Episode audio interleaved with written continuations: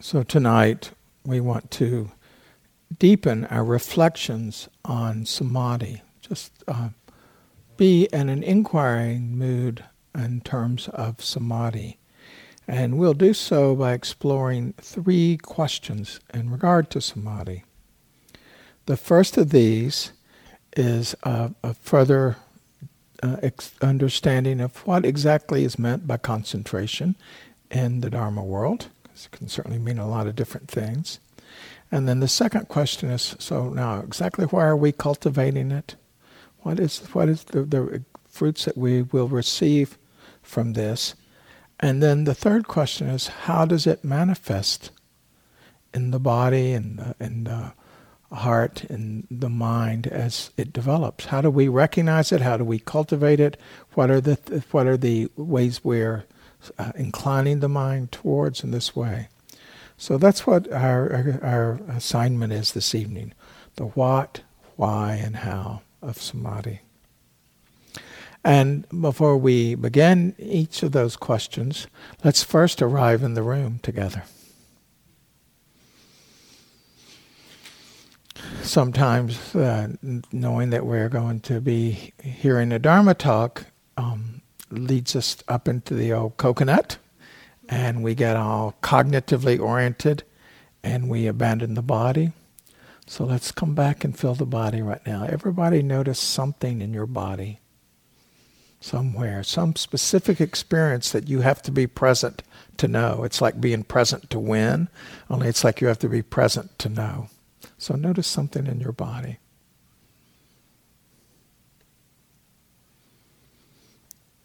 And now notice some quality of breath. So, first we have to locate the breath, the experience of the breath in just this moment, and then notice some quality long or short, warm, cool, fast, slow, just some quality.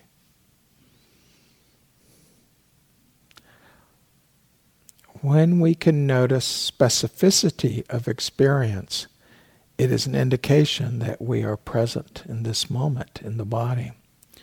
The same with the breath. So, staying in body and breath with half our attention and the other half of our attention opening to what's being explored. It does not diminish what we take in, it actually creates greater resonance, a greater felt sense of what's being uh, offered for exploration. So, what is concentration? This samadhi. Starting with the Dharma definition of it, as Sally said last night, and which you will hear us say so many times, for our purposes on this retreat, it represents, its meaning is uh, uh, moving towards experiencing and maintaining, as best we're able, a collected and unified mind. Moving towards, that means having the intention of going in this direction, and then employing the skills that we already know and that we learn during this retreat to move towards and then experiencing as best we're able whatever is delivered to us. We're not in charge of that. We're just creating the conditions for a collected and unified mind. We are not achieving it. It's, it's, it's arising due to conditions, some of which we get to create. So we're co creating this opportunity of a collected and unified mind. And then we're staying with it insofar as possible each and every time it arises, whether in just a hint of or a, a, a kind of a strong sense of, a real full blown presence. So, collected means what? Collected means that the mind is gathered from over here and yon. It's gathered into one single place. It's like, uh, you know, gathering sheep or cats. Cats would be a good example in relation to the mind, wouldn't it? So we're gathering our attention. The mind ordinarily is flitting about from one thing to another. It has the nature to wander, it has the nature to look for stimuli, and it it wants to be entertained or wants to be doing something, or else it wants to tune out. So instead of all of those activities and all the different forms that they can occur in, we are collecting the mind. We're just patiently collecting all back, all back, this too, this too, everything back. We're collecting all of these facets of mind into a singleness, a singleness. And that, that, that so it's collected, and then once, it's, once we've got some momentum, the mind becomes steady to some degree for some period of time, which could be as little as three breaths or as long as three days, easily, easily in terms of like within people we know and in our lifetimes having stayed concentrated for that long. So we, it, it, it is this staying steady. The united is a singleness, a steadiness, a resting on, a resting on a single object. Single object, when we're starting out, is very singular in nature the breath or a, a, a, color or something like this. But for our purposes, hear a breath, unless for some reason uh, we need to have you work with something else. But it's a singular object. Over time, that same collected and unified mind can move around and rest on any object and can even rest on what uh, Ajahn Sumedho describes, the Venerable Ajahn Sumedho, as the one point that includes everything. Same samadhi, same samadhi, but it's, it's either on one pointedness in a very sheltered way or more expansive way, depending on whether we're doing concentration practice or vipassana practice. So this this mind is is it's collected, it's unified. There, there's a steadiness. The steadiness means not not fluctuating. It's not fluctuating. It's steady, and then this resting quality. The resting quality starts out requiring uh, quite a bit of effort. That to keep to keep stay on, we have to have quite a bit of effort. This this going towards and staying towards our object staying, going towards and staying with our object. But in time, it requires uh, significantly less efforting, and then and at the end, really no seemingly effort at all, except if we want to do things with the, the concentrated mind. Just it just rests there. There's not really any sense of, of, of a doing left. That's a very pleasant experience when that happens. And it, again, it may happen only for a few moments at various points in the retreat for you. It's still a very pleasant experience. So when the mind becomes collected and unified, it does have this one-pointed feeling. So that's one of the things we will notice is there's a one-pointedness to it. We can feel that one-pointedness. It's not abstract. We can actually feel it. It's we recognize it. It may take some time to start recognizing it because we haven't learned to notice whether there's a one pointedness or not, and we don't necessarily know what the feeling is. Although we do in other aspects of our life when we're really concentrated in dance or uh, doing a project and so forth. More about that later. So it has this feeling of one pointedness, of non distractedness, and of contentment. There's a contentment to mind. And that may be the first thing that you can notice. Is that, yeah, my mind feels pretty content. Maybe not this evening, but and maybe not tomorrow, but before the retreat is over, or maybe this evening, and maybe all of tomorrow. We do not know. But the, again, you can recognize these feelings, the one pointedness, and the, particularly the contentment and so forth. So, one practice uh, oriented uh, explanation, definition of what is samadhi is we could say that it is the state in which the mind is sheltered from the hindrances. You'll hear more very soon about the hindrance of mind, these challenges of mind that come up. And when we get concentrated, the mind starts to be sheltered from them arising. First, it's just a little bit of sheltered so that it's temporary, but then it gets more sheltered, and it can get it can get sheltered to a point that they arise, but they can't stick. So you'll get restlessness or you get wanting. uh, this some sort of desire based uh, experience. It, you feel the energy of it, but it just doesn't mean anything to you. You're just not interested. The mind's too steady. And then some point where they just don't arise at all. That's the, the way it unfolds in, in an in and out way. So when the mind is collected and unified, the hindrances are held at bay. Just okay just recognize that. Oh, for these few minutes, you know, these few moments, I was really there with the breath, and I really didn't have uh, these kinds of difficulties of mind, again, of which you'll hear more about. I didn't really have any difficulties of mind arise. So often, we don't recognize, we fail to recognize the moment when our mind is collected and unified, and therefore we make some story about we don't ever have, it never happens to us, we can't have, or whatever that narrative may be. And that's not helpful. It's very helpful, though, to notice when the mind has a degree of collected and, and unified feeling to it, no matter how short. So these are, I've given you kind of Dharma definitions thus far.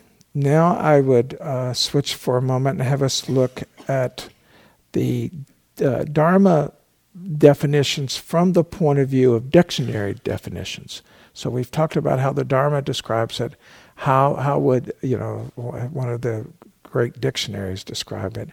And and they offer uh, uh, four or five explanations here that I will mention to you. Uh, one is it's and it begins with bringing to a common center. That's that one pointedness the common center. And it's also that one pointedness that can include everything, this common center. And I take the time to dwell on that a moment because there's a little clue in this one pointedness as your practice deepens, and some of you have had quite a bit of practice.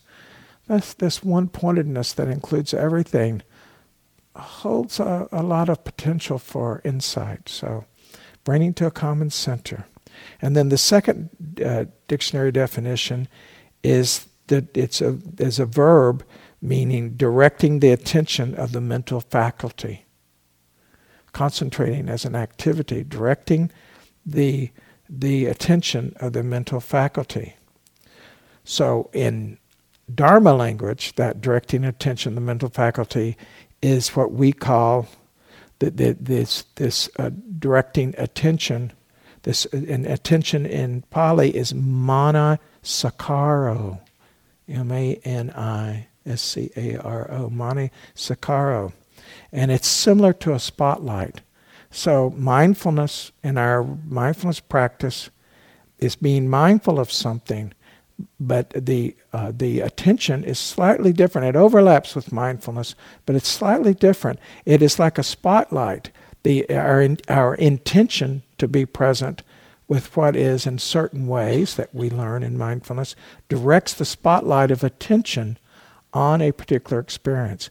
We are directing the spotlight of attention over and over and over and over and over and over and over and over and over and over again to the breath. So we're still shining the spotlight. So therefore, there's mindfulness involved and concentration practice. But we're being mindful of one thing are we with the breath or not with the breath? Are we returning to the breath or not returning to the breath? Are we staying with the breath, not staying with the breath? We're just mindful of this one relationship right now. We're bringing everything to one point. All of our facets, all of our abilities, our facilities are being utilized to just here. Just this breath. Now.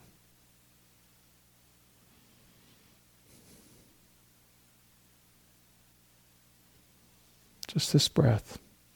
And it's always here and it's always now. It's not a big concept, oh, I'm going to stay concentrated on the breath. That's a goal or an aspiration. But the, the intention is moment to moment. It's always manifesting here, now. This inhale. this exhale.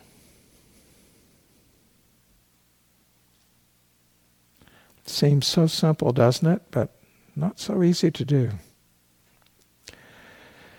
So, the uh, the third definition in the dictionary is increasing the strength or purity of attention.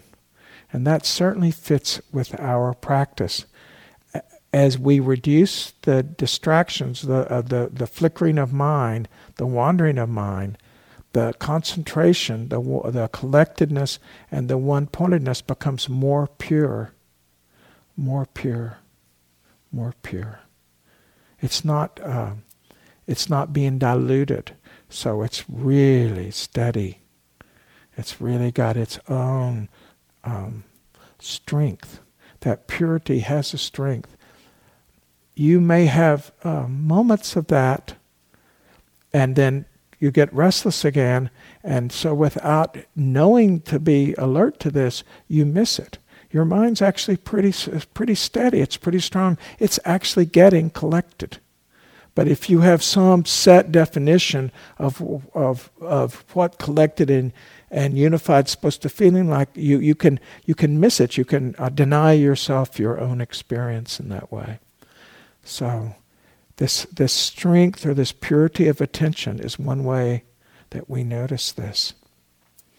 A fourth definition is uh, that it, to render less dilutable. The, and by less dilutable, it's just the one thing. So if you were if you were having a concentration of of oxygen, you would be getting more and more oxygen until there was only oxygen. There was only H, you know, whatever it is and uh, with with anything that the the the water not having other elements in it, more pure water, any kind of of of, of, of less dilutedness. And for us, the less dilutedness is all of these difficulties of mind, all this restlessness and so forth that I've spoken to earlier. So when this, uh, when the mind is not diluted, the mind, when we do vipassana, is able to uh, see what is suffering and what is not suffering and how to choose non suffering because it has this quality of knowing that's not diluted. So even though we're just knowing one object now, the breath, we're really building the muscle of knowing. We're building a mind that has a clarity that can know. Know what? It's like this. This moment's like this. Suffering's like this. It's very powerful what we're doing in that way. When you take this this uh, uh, concentrated mind and you uh, you uh, couple it with intention, it can go anywhere and do just about anything internally.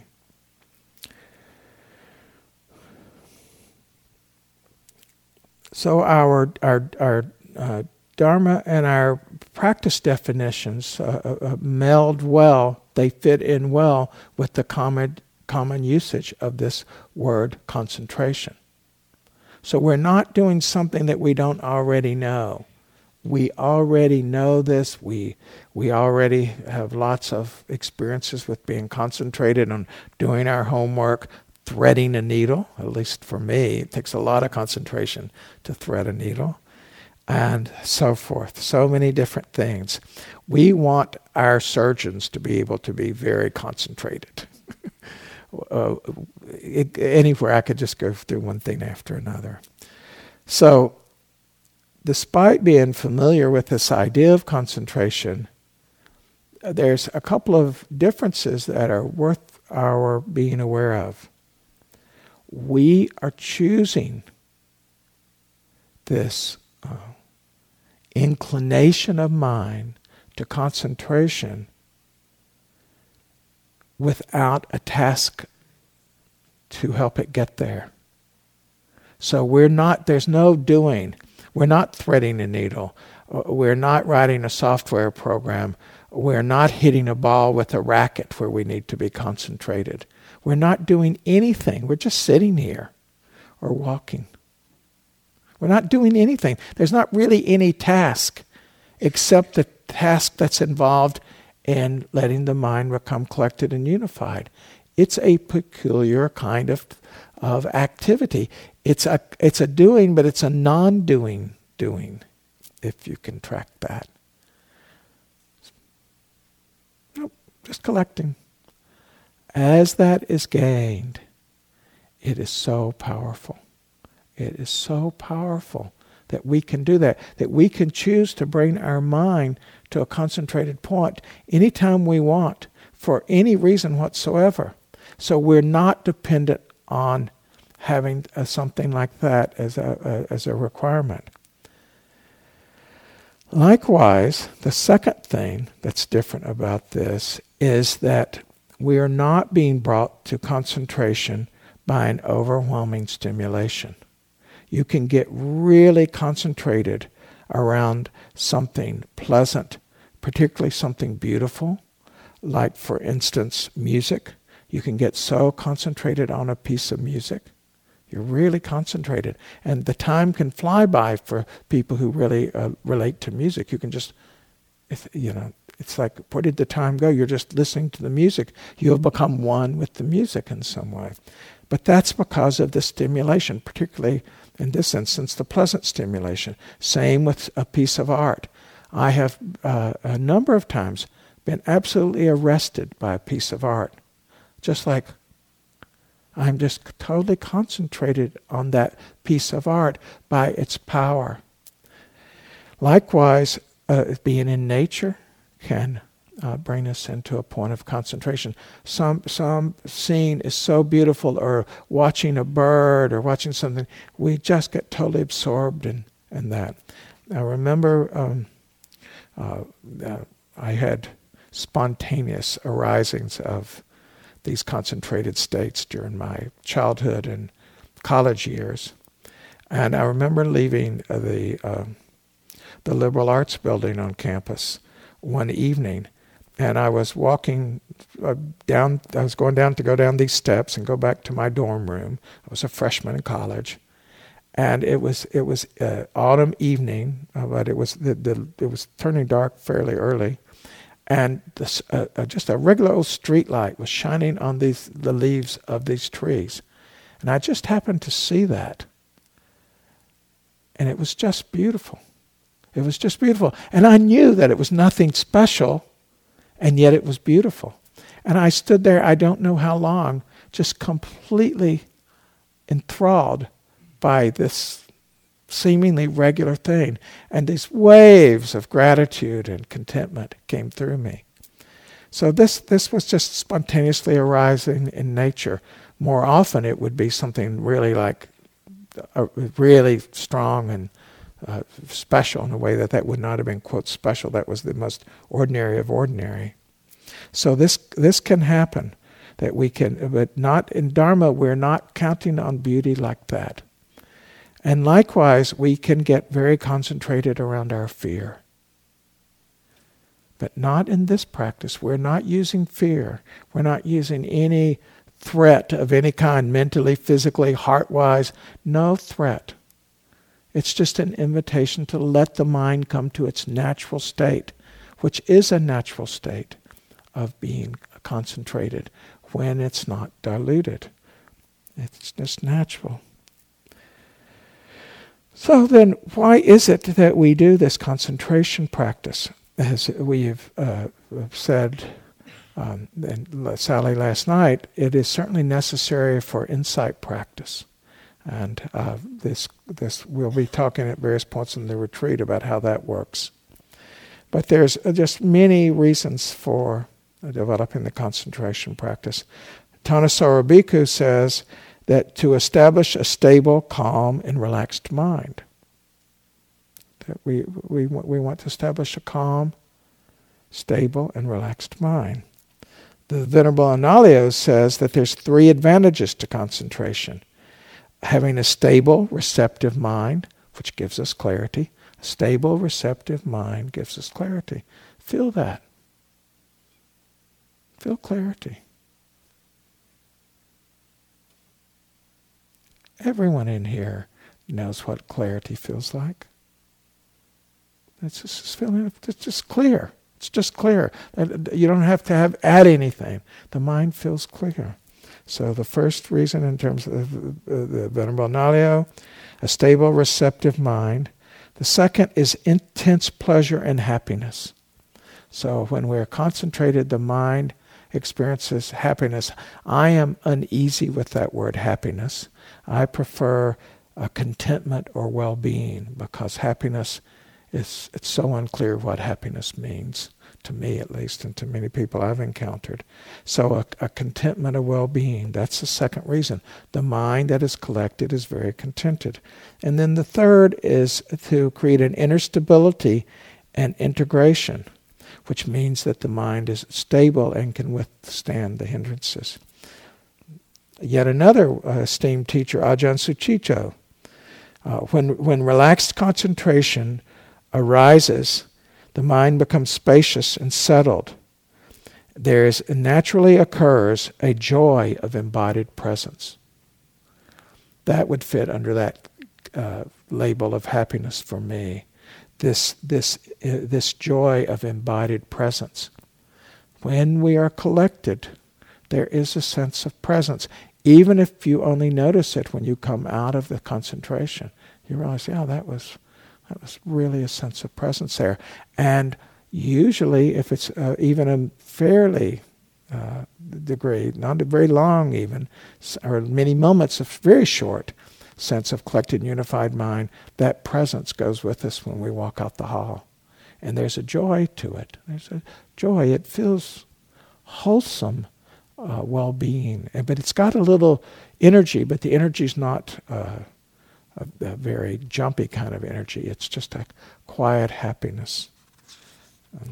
quiet happiness.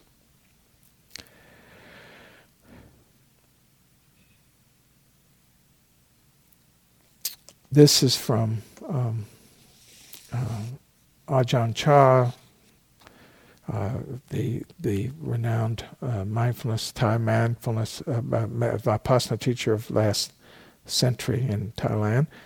And he says the following Be mindful and let things take their natural course. Then your mind will become quiet in any surroundings. So, just this collecting and unifying the mind. It will become still. Another reason to be doing concentration, the still mind. It will become still like a clear forest pool, and all kinds of wonderful and rare animals will come to drink from it. Then you will clearly see the nature of all things in the world. You will see many wonderful and strange things come and go, but you will be still. This is the happiness of the Buddha. So, opening to stillness. Again, you know the felt sense of stillness just now. Just don't change posture, don't change anything. Just first be still in the body. then still the mind on the experience of breath in this moment.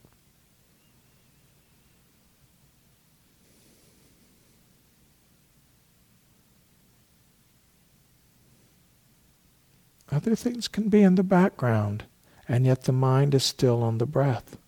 There can be things coming and going in the background, but it, the, the attention, that movement of attention to the, to the breath, it becomes still on the breath. And eventually those things in the background diminish and even go away.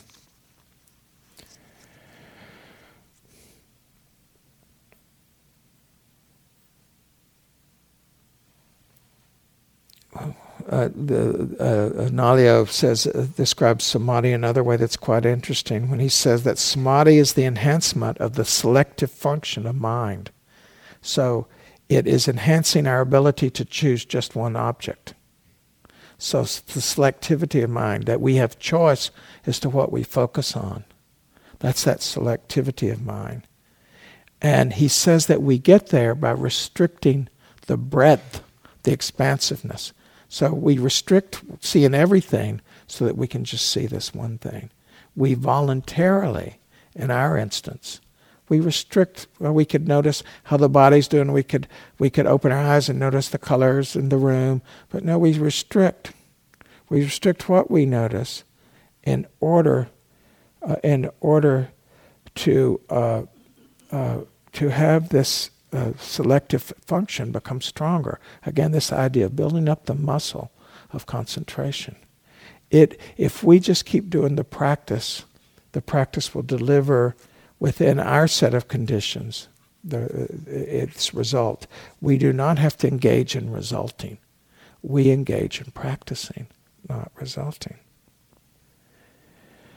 So last night, Sally mentioned these uh, distinct changes in the capacity as the mind becomes more uh, collected, more, more purified, more cleansed. And one of the words that she used is this word malleable. And um, um, again, you can have this experience and miss it because it's quick. When the mind's malleable, it will take any shape of any object. That is, if you're watching the breath, you can, whatever the breath is manifesting in the mind, the, the concentration just knows it. It's the mind can just be right there because the breath changes a lot. You may have noticed this fast, slow, but also it can take all these different forms and uh, just lots of different things. And the mind is just right there with it. It shapes to it shapes itself to the experience of the breath, and will shape itself to the experience of anything else when you when you start to apply the concentration in other places. And the mind becomes wieldly. That is, it's got a kind of flexibility, a kind of adaptability that gives it. Uh, it can stay concentrated, even in things you wouldn't think it could stay concentrated. So once at IMS, I had um, I had gotten very concentrated, and I was going to do walking practice, and I was not quite aware of how concentrated I was. And I sat down in the cloakroom to put my shoes on, and I realized, oh, I'm really, con-, and I just went in. I was very, very, very concentrated. That's not something that happens regularly to us, but every once in a while, for some people, and sometimes this happens. And people i sat there people came out of the sitting because i was doing this i was going to i was i'd been sitting for quite some time so i was going to do my walking during the sitting period. And i was just sitting there and people were getting their coats down. I was in the way the coats would fall on me people stepped on my foot. These different things happened. I was aware of things happening but i was not disturbed by it. If i'd heard a baby crying or someone screaming for help I would have been up in a moment. It's not like the selective function, uh, the, the alert function, that breadth of attention was totally gone, but there was no interest in the regular stimulation. There's the regular thing. That's how steady the mind can get in terms of equanimity. It does not, uh, it can be uh, increasingly independent of conditions. That's fairly independent. Loud noises is harder still sudden noise, harder still, things like that. But it, all of this happens, and then this this this uh, steadiness of the mind, where it stays just on the one object. And so, uh, uh, when we when we uh, open to this, we're opening to a key teaching of Buddhism, this samadhi. It is one of four requirements in the mindfulness practice, one of four at the in the Satipatthana Sutta. Sati, mindfulness, patthana, this, this path of mindfulness, this, uh, this uh, it's one of four requirements having to do with, there's three others that are to do mindfulness. So it's very powerful there. It's one of the five spiritual faculties. It's one of the seven awakening factors. It's necessary for jhana practice, and it's the eighth factor in the Eightfold Path, which is the fourth of the Four Noble Truths. So throughout, and you're going to hear about some of these in the course of the week, but to just to know that uh, although it may feel boring at times, or that you you you can start to have various feelings about this, you are learning. You are directly experiencing a very key component of Buddhist practice for 2,600 years. You're doing it right here, right now. In your own way. Be much more interested in that than in what you don't like about it, the way that practice is going. So then this comes to this question of the how. We've we've done we've done the first two of these questions, but then the, the, the, the how, the how of this. So we did the what and the why, now the how. How it manifests. Samadhi will manifest both as a feeling of a relaxed mind and through relaxing the mind. So I'm going to ask, uh, and uh, please so gentle in following these instructions. So don't go to extreme. You're much more concentrated already than you know. So you could go more intensely what I'm asking you to do than you realize. So be very, very modest in this. Just raise your shoulders a little way, just very modestly, and tense them a little. Don't tense your neck, please. Just tense the shoulders. Now, if you had to go do something and you were going to carry around these tense shoulders, would that make it easier or harder? Harder, yes. Okay, relax them for a moment, bounce them up and down. Now, once again, raise the shoulders just in small ways, tense them again, and now force them down, still tensed, and let that go. That is not relaxing the shoulders, is it? They came down, but you didn't actually relax the shoulders. The felt sense of relaxation is when it's truly relaxed. We know if we have the tension, that's not relaxed. If there's this striving of the mind, if the mind is tense in some way, grasping in some way, we know that. But also, if we're trying to force relaxation, we know that's not relaxed. You go, well, of course I know that, Phillip. But do you when you're practicing? So that's the first thing is that we learn to relax the mind. It's so powerful, this relaxed mind. Then the second uh, thing we're doing in terms of its manifestation, as Sally mentioned last night, is we are inclining the mind towards the breath. We're directing attention towards the breath, directing over and over again. And then when we make any amount of contact, we're sustaining that contact. So when it lands on the breath, we know it's landed on the breath, and we know that we wish to, to sustain the contact. This is the active part of concentration. The other parts of concentration are really not our business. They, they, they just come when the conditions are right.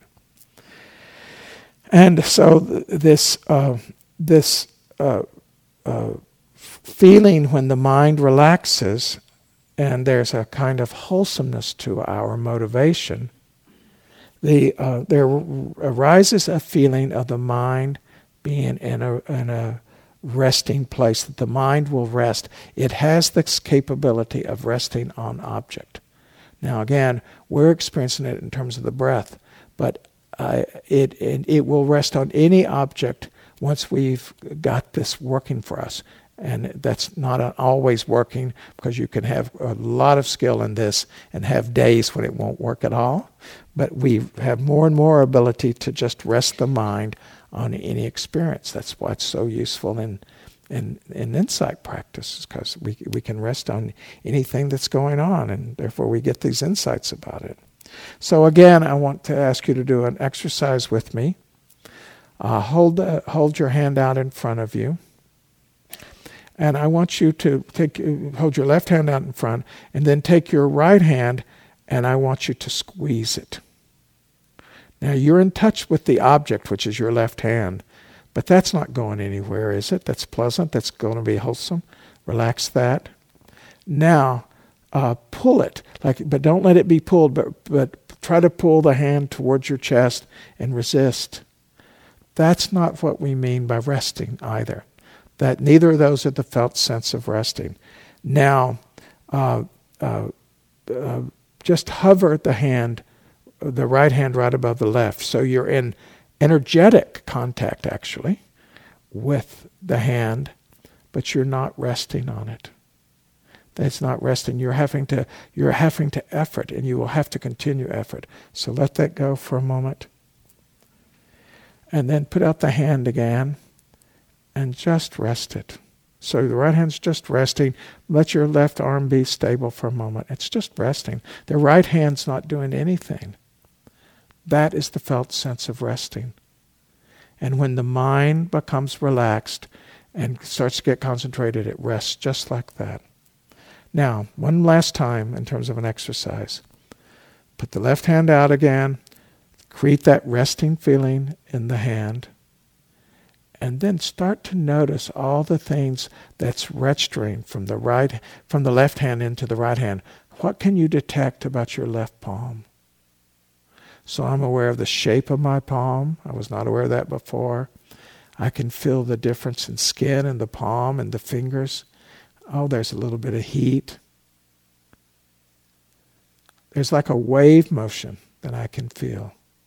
I can feel a little bit into towards the bones. I feel like I'm sinking maybe to that third layer of skin or something. That is what happens. That's the softening in feeling. The breath becomes so intimate. When we soften in, it's so intimate. And again, this is so useful later on in other things, but it softens into.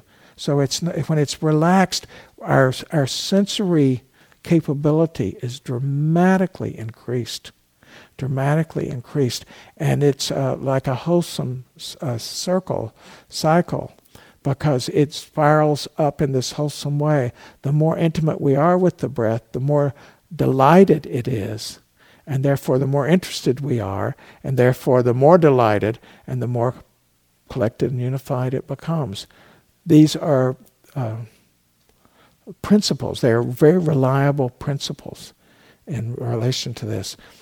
I am reviewing this in this way tonight to get us this large overview with some degree of specificity in, in the practice. That, so this is we're just doing all this. You're not trying to hold on to any and all of this material. You're just being exposed to it so that it's there in the unconscious. And as you're as you're doing your practice through the day, little pieces will be noticed, and not necessarily go, "Oh, that's what that guy was talking about the other night." You'll just, "Oh, look at this. This really feels intimate," and that's that's exactly the way it should work. So samadhi results from a balanced effort. There is a clarity of intention.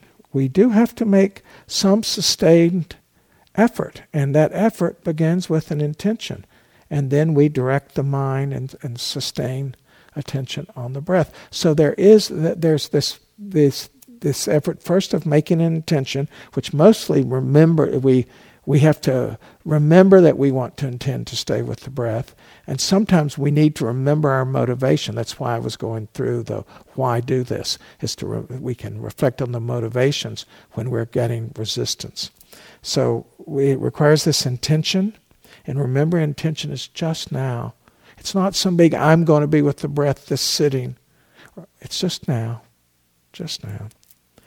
And then uh, it, you can also um, view your practice as uh, your willingness to start over when you lose the breath.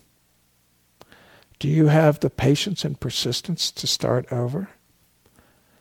And likewise, do you have the um, the, the, the, is the atten- intention so alive that you can start where you are? You're really grumpy this morning.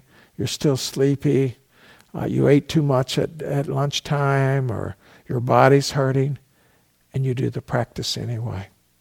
That's the patience and persistence uh, that are uh, that we're we, are we are building patience and persistence through this intention, and our our intention becomes more powerful uh, is when we are cultivating patience and persistence, and our patience and persistence become more powerful as we keep going back to the intention. It is a wholesome cycle, easily detectable. So then there is this felt sense that comes up around uh, the various uh, parts of practicing this way. We've done this felt sense using the hand and the shoulders and all this to have it be embodied because this felt sense isn't embodied. Uh, it's embodied. It's it's embodied. It's a felt sense in the body. It's also felt in the mind, but easier to detect in the body, at least initially. And the first of these is what is intention? So intention can be seen like, you know, just raw determination. That would not be what I call intention. Not for this practice, for sure. It could be like, oh, please, please, please, you know, some sort of uh, uh, just a, a vague wanting. It can also be, and what we mean as, just the slight inclination. So you're not grabbing hold of that breath. I'm not going to let loose for anything. It's much more the slight inclination of mind. There's a there's a times a determination and a firmness, particularly once you got it, you get all this going for you. You've got more chops, so therefore you play a more difficult piece of music because you, you, your chops are up and they can, you can do it.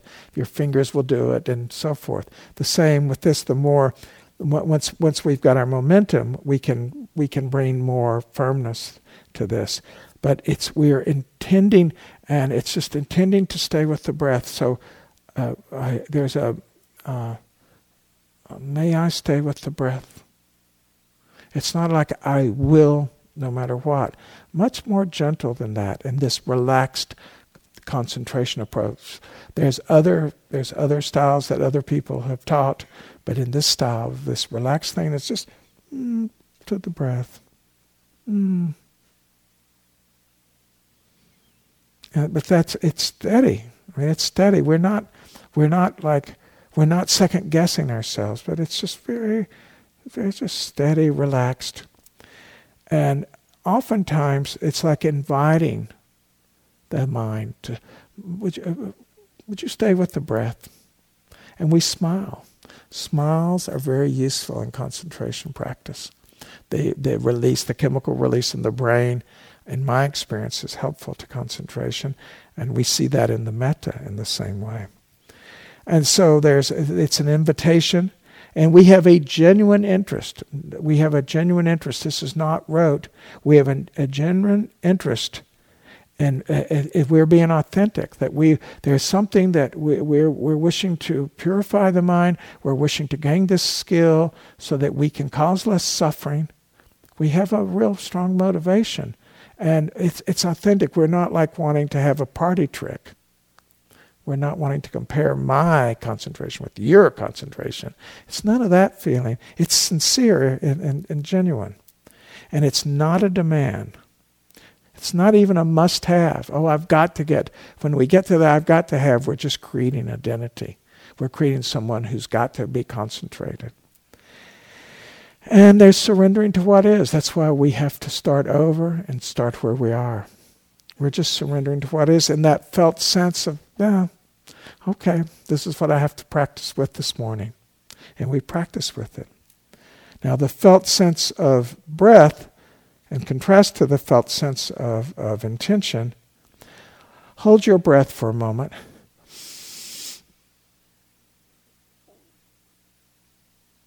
And release it. Now fill the next breath in. That's the felt sense of breath. So we're going to do that again. Don't hold it any longer than is right for you.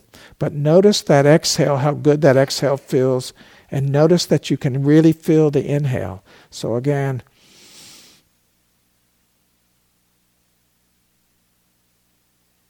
and release.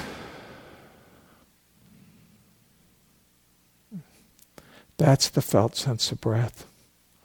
There's a, a, a Zen story about. Um, I think it's a Zen story about the academic who's an expert in meditation at the university, goes way up in the mountains to study with the master, and he says, "Well, I came here."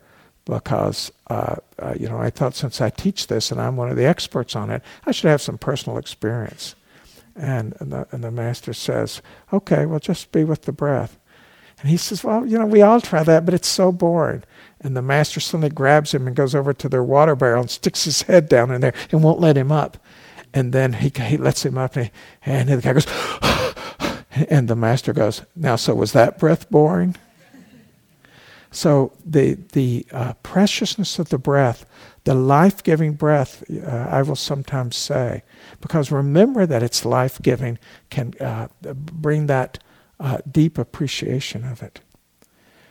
There is an energetic experience of the breath that uh, where we know it just as energy. Um, many of you have already experienced that. You may not know it that way, but it is it is just there um, in that way that you can it, you can feel it as energy. And uh, during um, one of the meditations, I will I will have us explore that together. Going back to this uh, softening into the experience, put your hand on your heart for just a moment.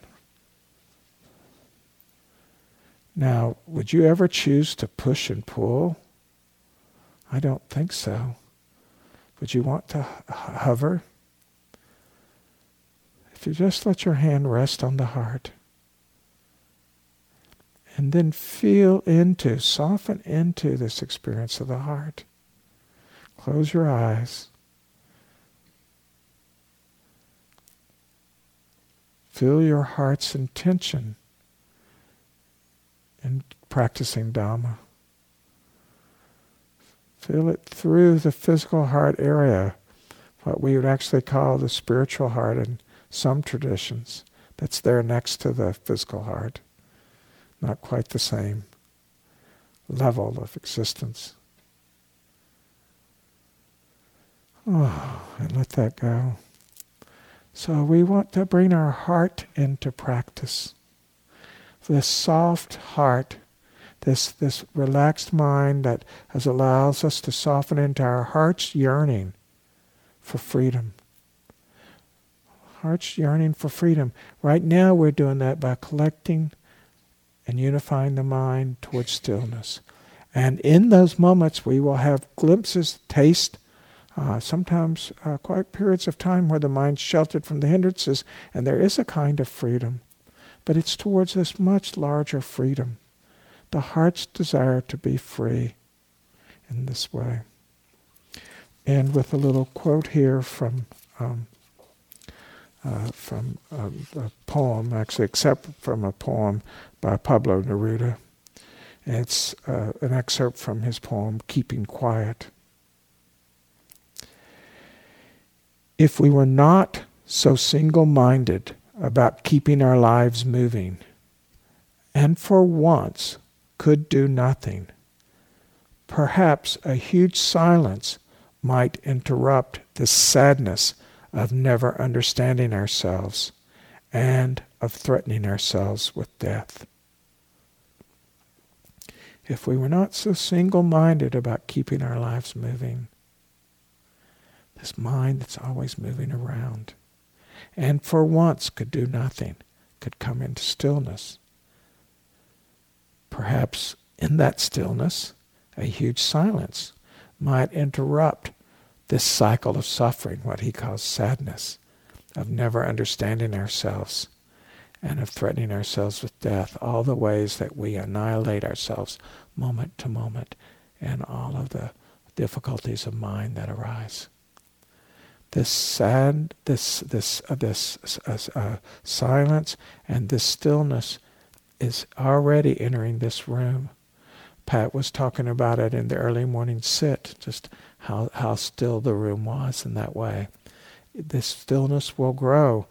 Sometimes what we want to do is we want to uh, sit in sangha and not in our own self so much. We feel the stillness of the room. We feel the silence of the room, and we let that be our refuge. We're taking refuge in Sangha. Let that ride the wave of the room. Just relax the mind, soften into the stillness of the room. It's lovely to feel that. Don't be so interested in how you're doing that moment. Just, mmm. Mm, so sweet. And when we're disturbed and it's quiet around us that way, ah, oh, thanks for the support. Thanks for the support. So close our eyes for a moment.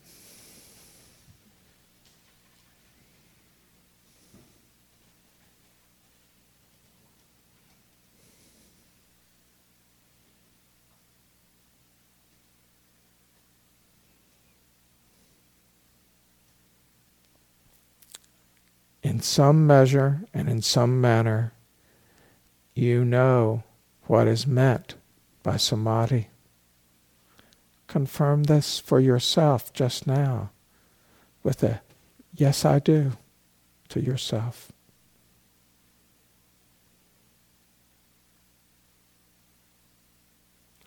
Likewise, you know why, to some degree, in some measure, some manner, you know why you're choosing to practice samadhi.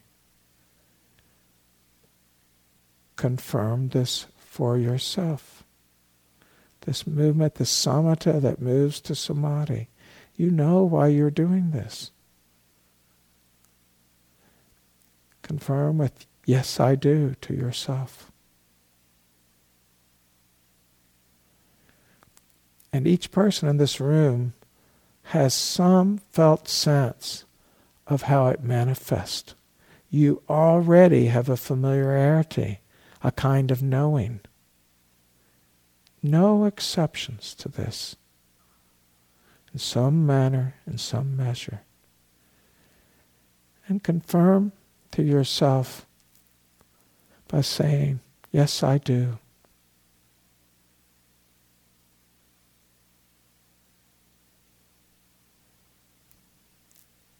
These three together form the faith moment to moment as we go through our practice days.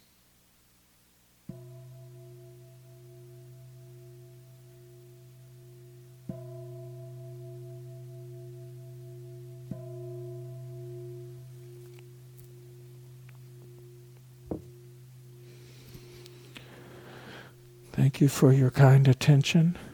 We're going to have walking practice until nine o'clock, in which we'll have a sit, and at that sit there will be uh, chanting at, at, during that nine o'clock sit. I know some of you are very tired and very sleepy. You've come out of a lot of intense uh, work period, a lot of maybe emotional stress in your work, and you're just you're feeling all the letting go. Don't be uncomfortable with that. That's natural. You're still arriving in that sense. So maybe you need to go to sleep. If that's so, uh, uh, without apology, do that. On the other hand, walk for a few minutes before going in. Let this exploration settle in you. Let your mind unconsciously process it. Don't fill it with brushing your teeth this very next moment. Give it a little time, even if it's a modest amount of walking. And then later in the retreat, when you're more rested and you feel stronger, you're welcome to come to the nine o'clock sit. Likewise, we realize some people get up very early in the morning, and that's why they go to bed early. So there's not a there's not a pressure towards anything, but just know the openness of the invitation to uh, uh, come in at any time. But for everyone, uh, we would ask that you take at least a few minutes of walking, just to settle, just back into the breath, body, this embodied awareness, letting all this move through.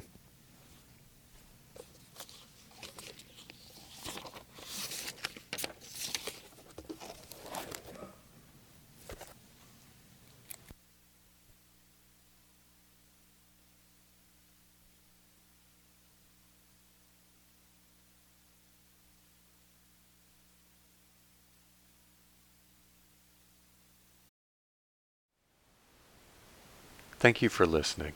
To learn how you can support the teachers and Dharma Seed, please visit dharma dharmaseed.org slash donate.